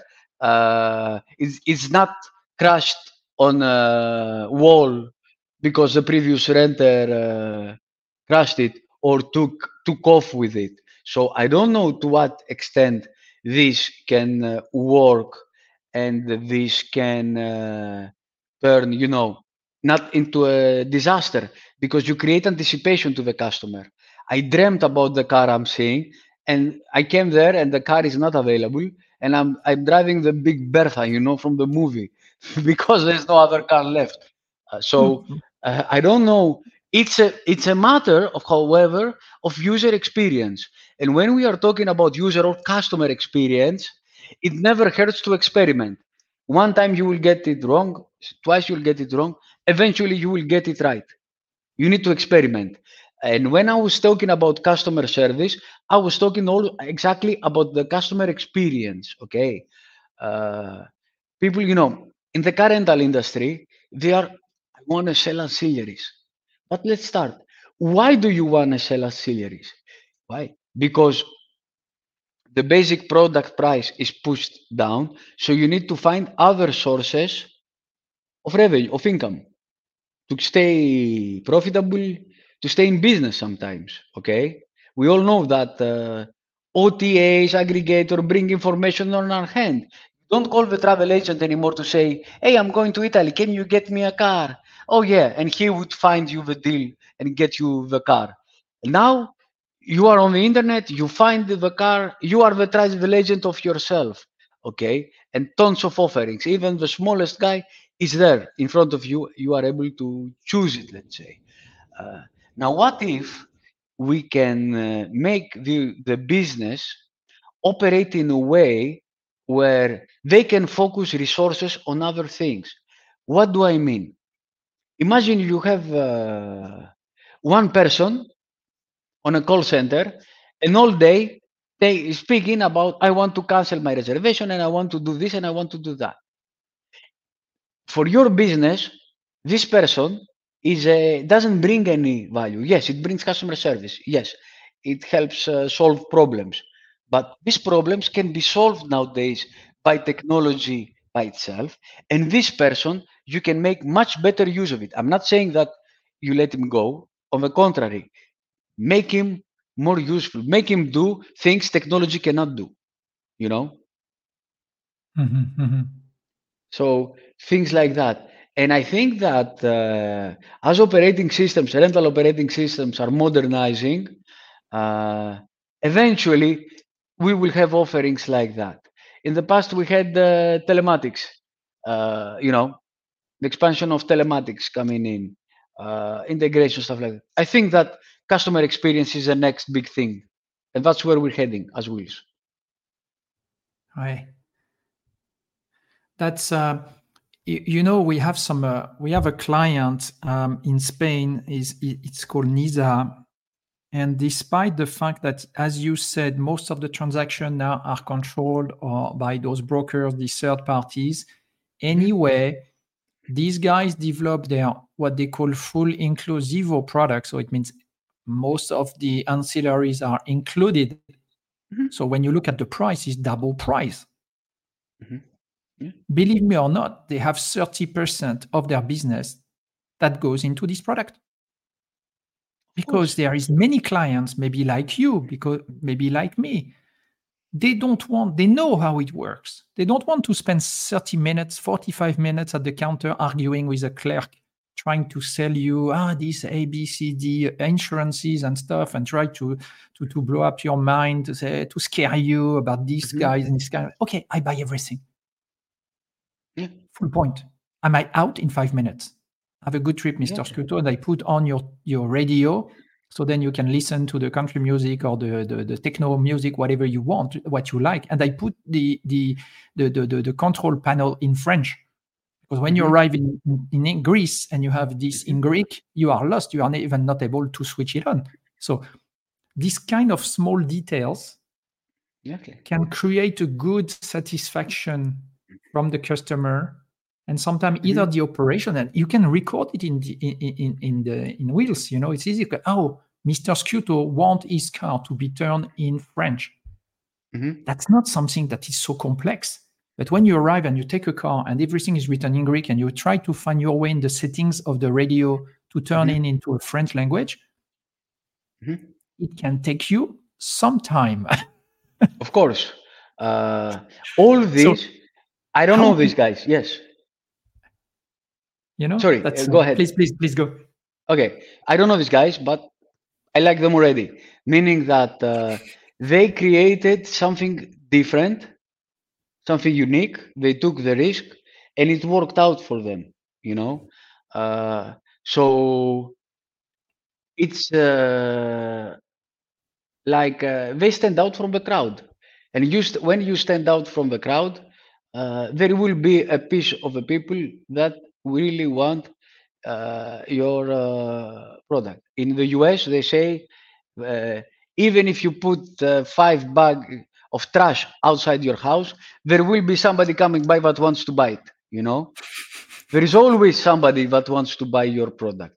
Your product has to reach to them. So I, I'm sure that this guy spent a lot in advertising, in Google, in whatever they do to bring the customer in, and they made sure that the customer uh, got the right experience. That's correct. For example, uh, when I go on holidays with my family, uh, it's seven days a year, but I'm going to relax, okay? And these seven days, I don't want drama. I don't want to wait at the airport. I don't want to wait for the car. I don't want to wait for the hotel. I want everything to be perfect. And I don't mind paying this extra money for it, okay? It will save me uh, drama. I can tell you a story. I had a customer in a Greek island. Uh, it was uh, weekday, 3 p.m., 40 degrees heat, and there there is a road near the beach, and all the car rentals and rent a scooter are one side by side. You know, Mhm. it's I like see 50. perfectly what it i see you, perfectly you know, 50, all uh, discount cars and stuff like that. So it was this guy, his wife, and three kids. The wife was carrying the baby and two kids at 3 p.m. And he would go to the first car rental and say, Okay, I want a car for a day. How much is it? Let's say 35. The second, 34. Can you, he went down 50 car rental companies. His wife was sweating. The kids were yelling to find it how much? 25 20 you know this mentality is personally something I, I not only i don't like i find it ridiculous. I mean either don't rent it take the bus but if you are not going to rent it respect your, your family and don't make this a drama. So this guy spent one hour of his life uh, 15 torturing his family under 40 degrees and he saved five bucks. Great job you know? Success uh, so for me there are brands like uh, airlines like uh, that i would never fly and uh, car rental but I would, I would never rent. Uh, yes i appreciate that it's a low cost but uh, it's a low quality also. This is what i have uh, end up. You cannot have everything. Otherwise if it was low cost and everything perfect everybody would be out of business. They would be the only one they Yes. trade off something for that you know And what have changed recently? So we are talking about AI and and and um, your your your concern about it. Um, something that's changed recently also in the car rental business is the uh, the um, the arrival of the electric cars. I would say not really chosen by the car rental operator, mostly forced either by government, by fiscal, or eventually by car manufacturer because they need to reduce their CO their CO2 uh, um, uh, emissions. So then they are forcing you to say, hey guys, you want to buy 100 cars, but you will have to buy uh, 20 electric. Otherwise, I don't sell any uh, to you. Um, is this this new type of car had a change in your in your in the way you were running uh, or you have to run operation or it's simply the same car as any of it so you have to measure not the fuel but the level of battery and these kind of things and um, my second part of the question is: Do you see this as a as a future? This uh, this way of uh, maybe sharing cars or uh, having purely electric cars compared to the regular fleet? Uh, what is your feeling about that? Okay, so first of all, uh, indeed, electric cars uh, brought uh, necessary system adjustments. Okay, the first adjustment, as you said, is that I'm not measuring uh, fuel, I'm measuring electricity. And the price is not per liter, it's per kilowatt hour or whatever it is. This is the first change. There were other changes now that needed to happen on an operational level. One of the changes is that a car that returns, you can uh, take it to the gas station, top it up, and adios. But when the electric car needs hours to, to charge, at least to the 80%, which is a norm, you understand that uh, if all the cars return to you empty, battery level empty, you have an operational problem. So mm-hmm. what we have seen is that operate uh, age rental agents when they have this, they start asking, "Hey, where are you staying?" And depending on where are you staying, they try to estimate how much battery you need to go there without uh, having to charge after I don't know 20 kilometers. So it brought operational changes. It brought uh, you know uh, chargers, and uh, we are members of the Open Charge Alliance. And one of the things we're doing is that uh, we are supporting currently the Open Charge Alliance protocols on Wheelsys. So a charger that supports protocol number I think 201. I don't remember the number. Uh, when you plug it on the charger, I know Wheelsys knows which car is on the charger, and I can alert you when the car is at 80% or what or whatever threshold you put. So I have the cost attributed to the car, the, the energy bill, and I know operationally uh, that it, you are charging this car and not your own car or uh, something like that. Now, the for the end user, the electric car poses challenges. Okay, now, uh, one of the challenges for me is safety. You can drive a car like a Camaro, I don't know, a fast car. But when you, uh, Emmanuel is on the Camaro, I can hear him coming from 100 meters away, you know. The electric car is a silent killer. If my mom takes an electric car and drives it, it's going to be chaos. Zero 100 in three seconds and totally silent you won't know what hit you. And you're going to receive a tunnel of light. It's so fast. Imagine a young kid, uh, first young driver, getting on this electric car. Nobody can hear you coming. And uh, you, you can go to massive speeds where in uh, traditionally you have to have a supercar to, to achieve these speeds. And when you drive a supercar, people tend to notice that you are uh, coming ahead. So that's another thing. Uh, regarding the CO2, I have to say that, in my opinion, this is a big bubble, you want to say it, a big myth. Uh, yes, the car doesn't emit. But what did we emit to get this car in your hands? What is the CO2 uh, consumption to produce these batteries? What is the, the cost to the environment to dispose these batteries. You know, this planet has a problem. We had electric cars since uh, uh, early nine, in 1900. We had the first electric cars. The first cars were electric in the market. You know, why didn't it move on? Because we don't have a way to conserve energy. Energy is lost, and batteries are simply not efficient. The way, at least in the last uh, 150 years, our batteries are not efficient uh, to show to store energy. That's mm-hmm. one thing. The second thing is that really tomorrow we will go fully electric. I I read somewhere that if we stop using electricity, and I mean totally, not even a, a TV, not even this podcast, not even internet and everything, and we use it all, we could charge 40% of the total fleet in the world. So imagine this, that we stopped using energy anywhere, nothing, not even a cell phone to charge, just to charge 40% of the electric cars. So Yeah. for me, my product has to be there. I don't want my customer to be constrained by my personal uh, beliefs that don't I don't believe in an electric uh, car or EV.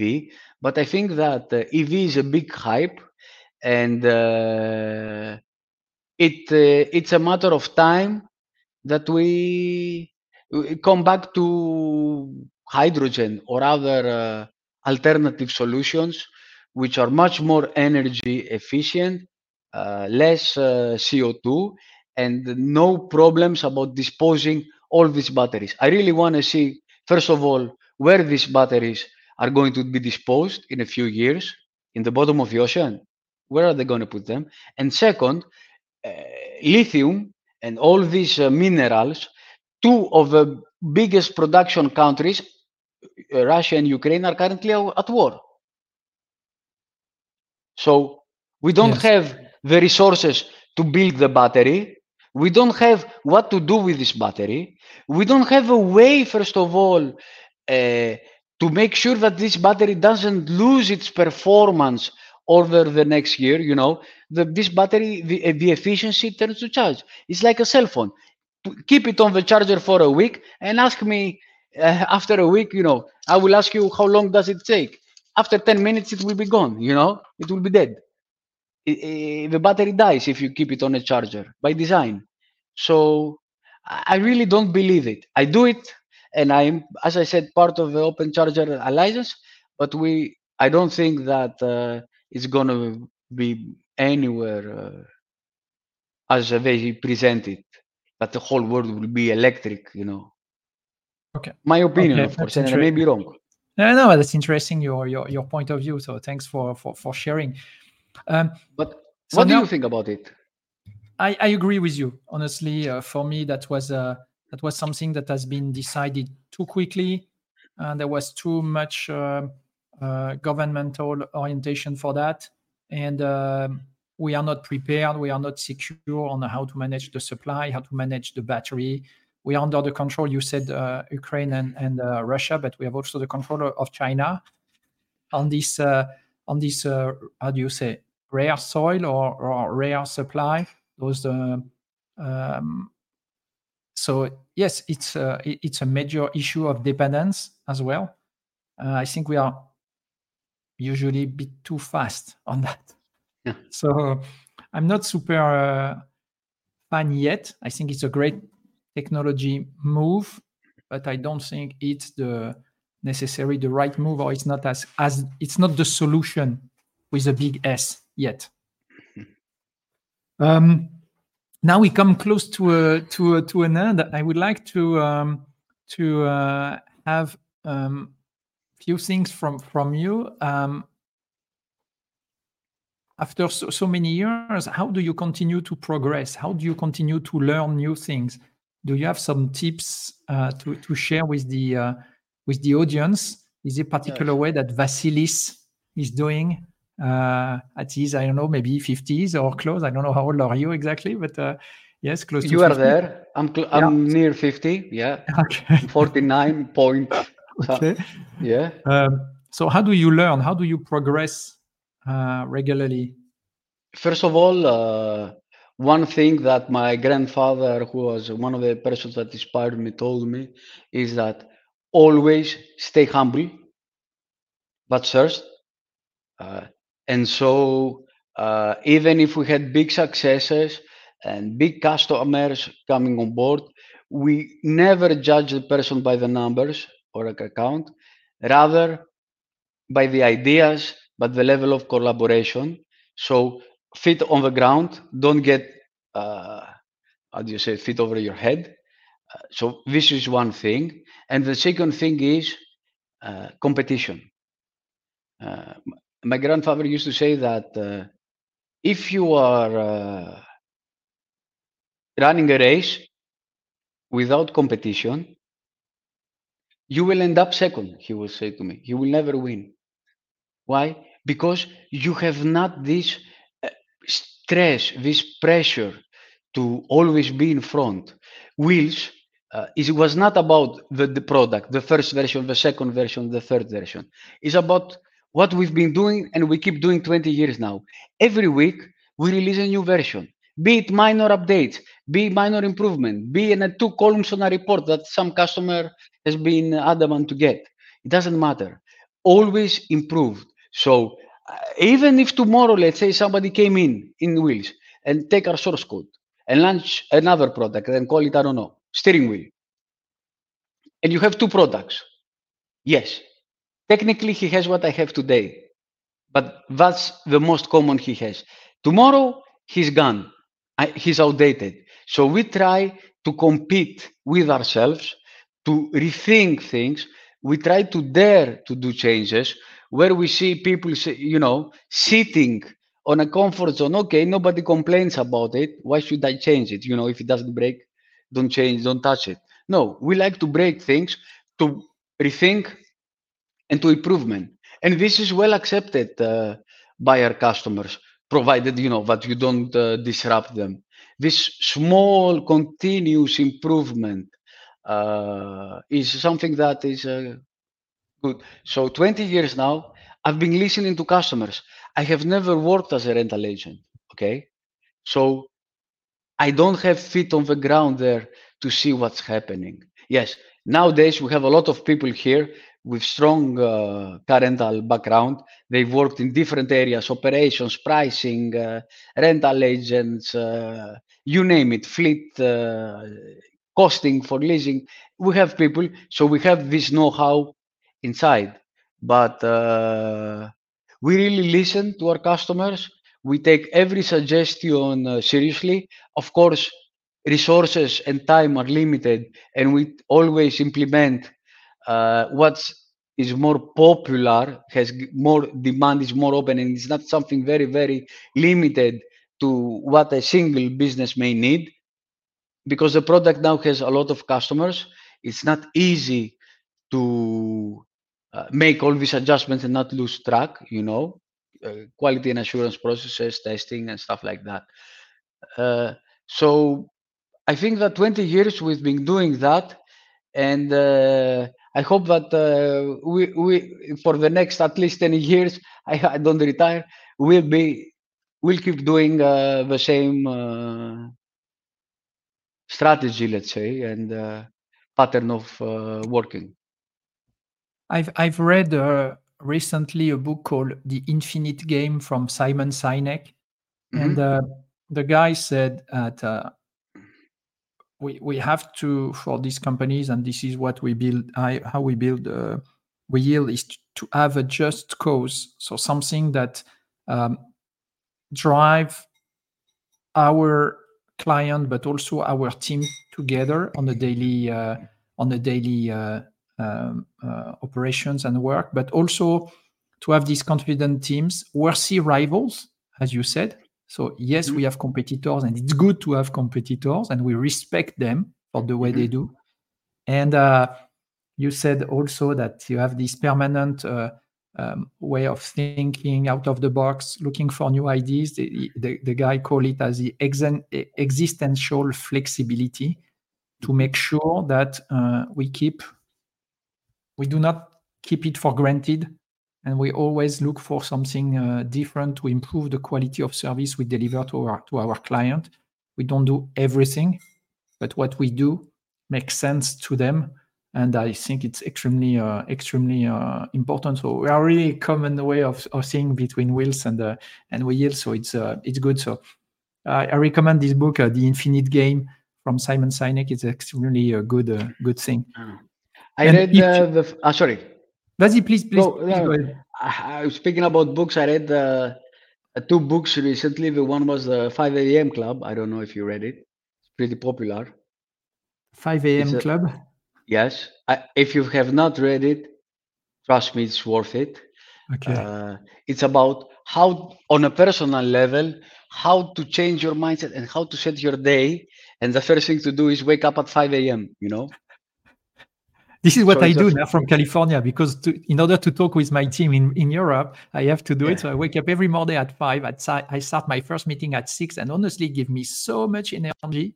It's unbelievable. So Yes. So this is a very good uh, reading. So uh, and uh, I also recommend a few other books. We can talk it about it some other yes, please, time. please share. And share you will tell me you will tell me about your book later. I will take a note, and uh, I want to take a little bit. If you say it's good, I'm gonna try. it. I, I, anyway, I- in the podcast references, um, I will put the, um, the the the script and I will put all the ref, the, the the book also we have discussed. Or the so uh, this 5 a.m. club will be will be listed also as a note, and I will Mhm. put the, the name of the Infinite Book as uh, for Simon Sinek as well. Um, how do you um, if you would now you are 50 and you would go uh, um, backwards at the age of 18 what would you what kind of advice would you give to Vassilis Mhm. 30 years ago if you would have changed something or if you meet this guy now you are 50 close to and you Mhm. meet a guy of 20 like Vassilis what kind of advice would you give him Mhm. if you would give any Yeah. Oh, uh, Vassilis for sure has done every single mistake there is uh, at any level. Okay, meaning that uh, business-wise, uh, the lack of experience, you can say it. Uh, I don't know how to say it. Always, you know, not. Uh, I'm not saying about a mistake in a bad way, but uh, things that you could done better. Let's say. So I think first of all that. It's not always about hard work. It's not about uh, going into the football field or in the rugby field because I know you like rugby and French plays today and good luck. And uh, so you don't take the ball and start running around and passing and jumping and doing. At some point, you need to stop. If you see football matches, the midfield runs, gets into near the opponent's uh, area, but outside, steps on the ball and looks around to see the field. Okay. Sometimes I was so busy working that I never touched the ball to see the field. So I was out of subject, you want to say, out of concept. Uh, so I would say that hard work and it's, but also strategy.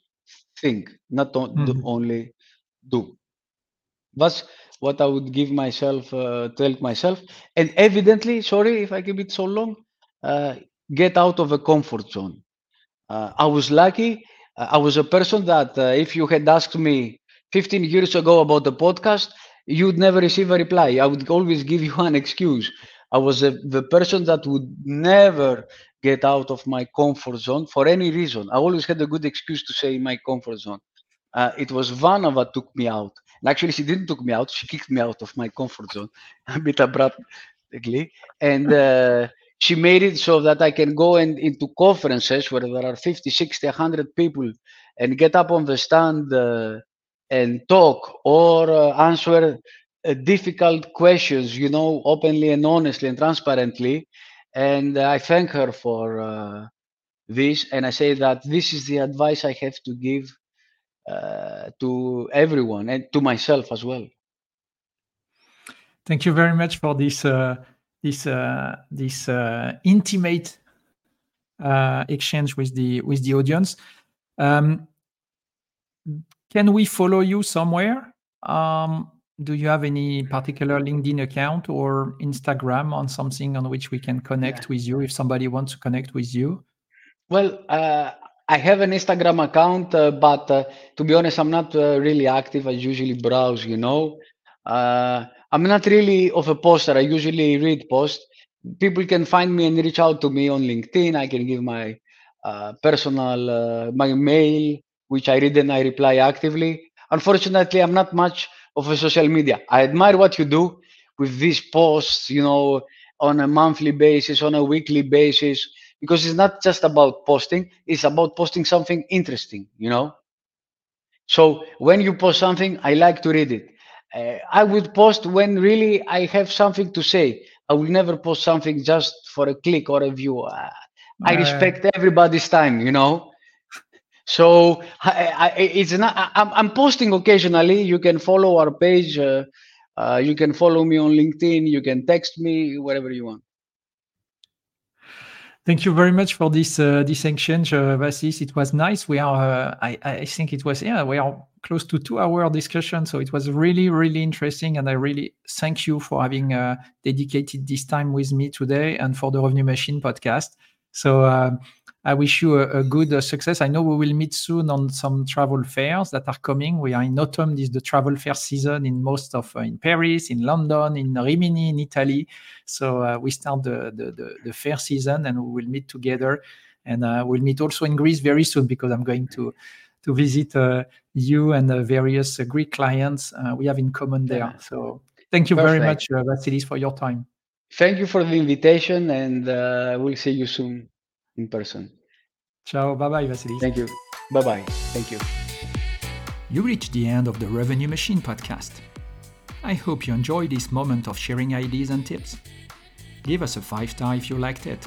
That's the only way to be seen in the Magmouth podcast. You can also forward this podcast to two other people you love.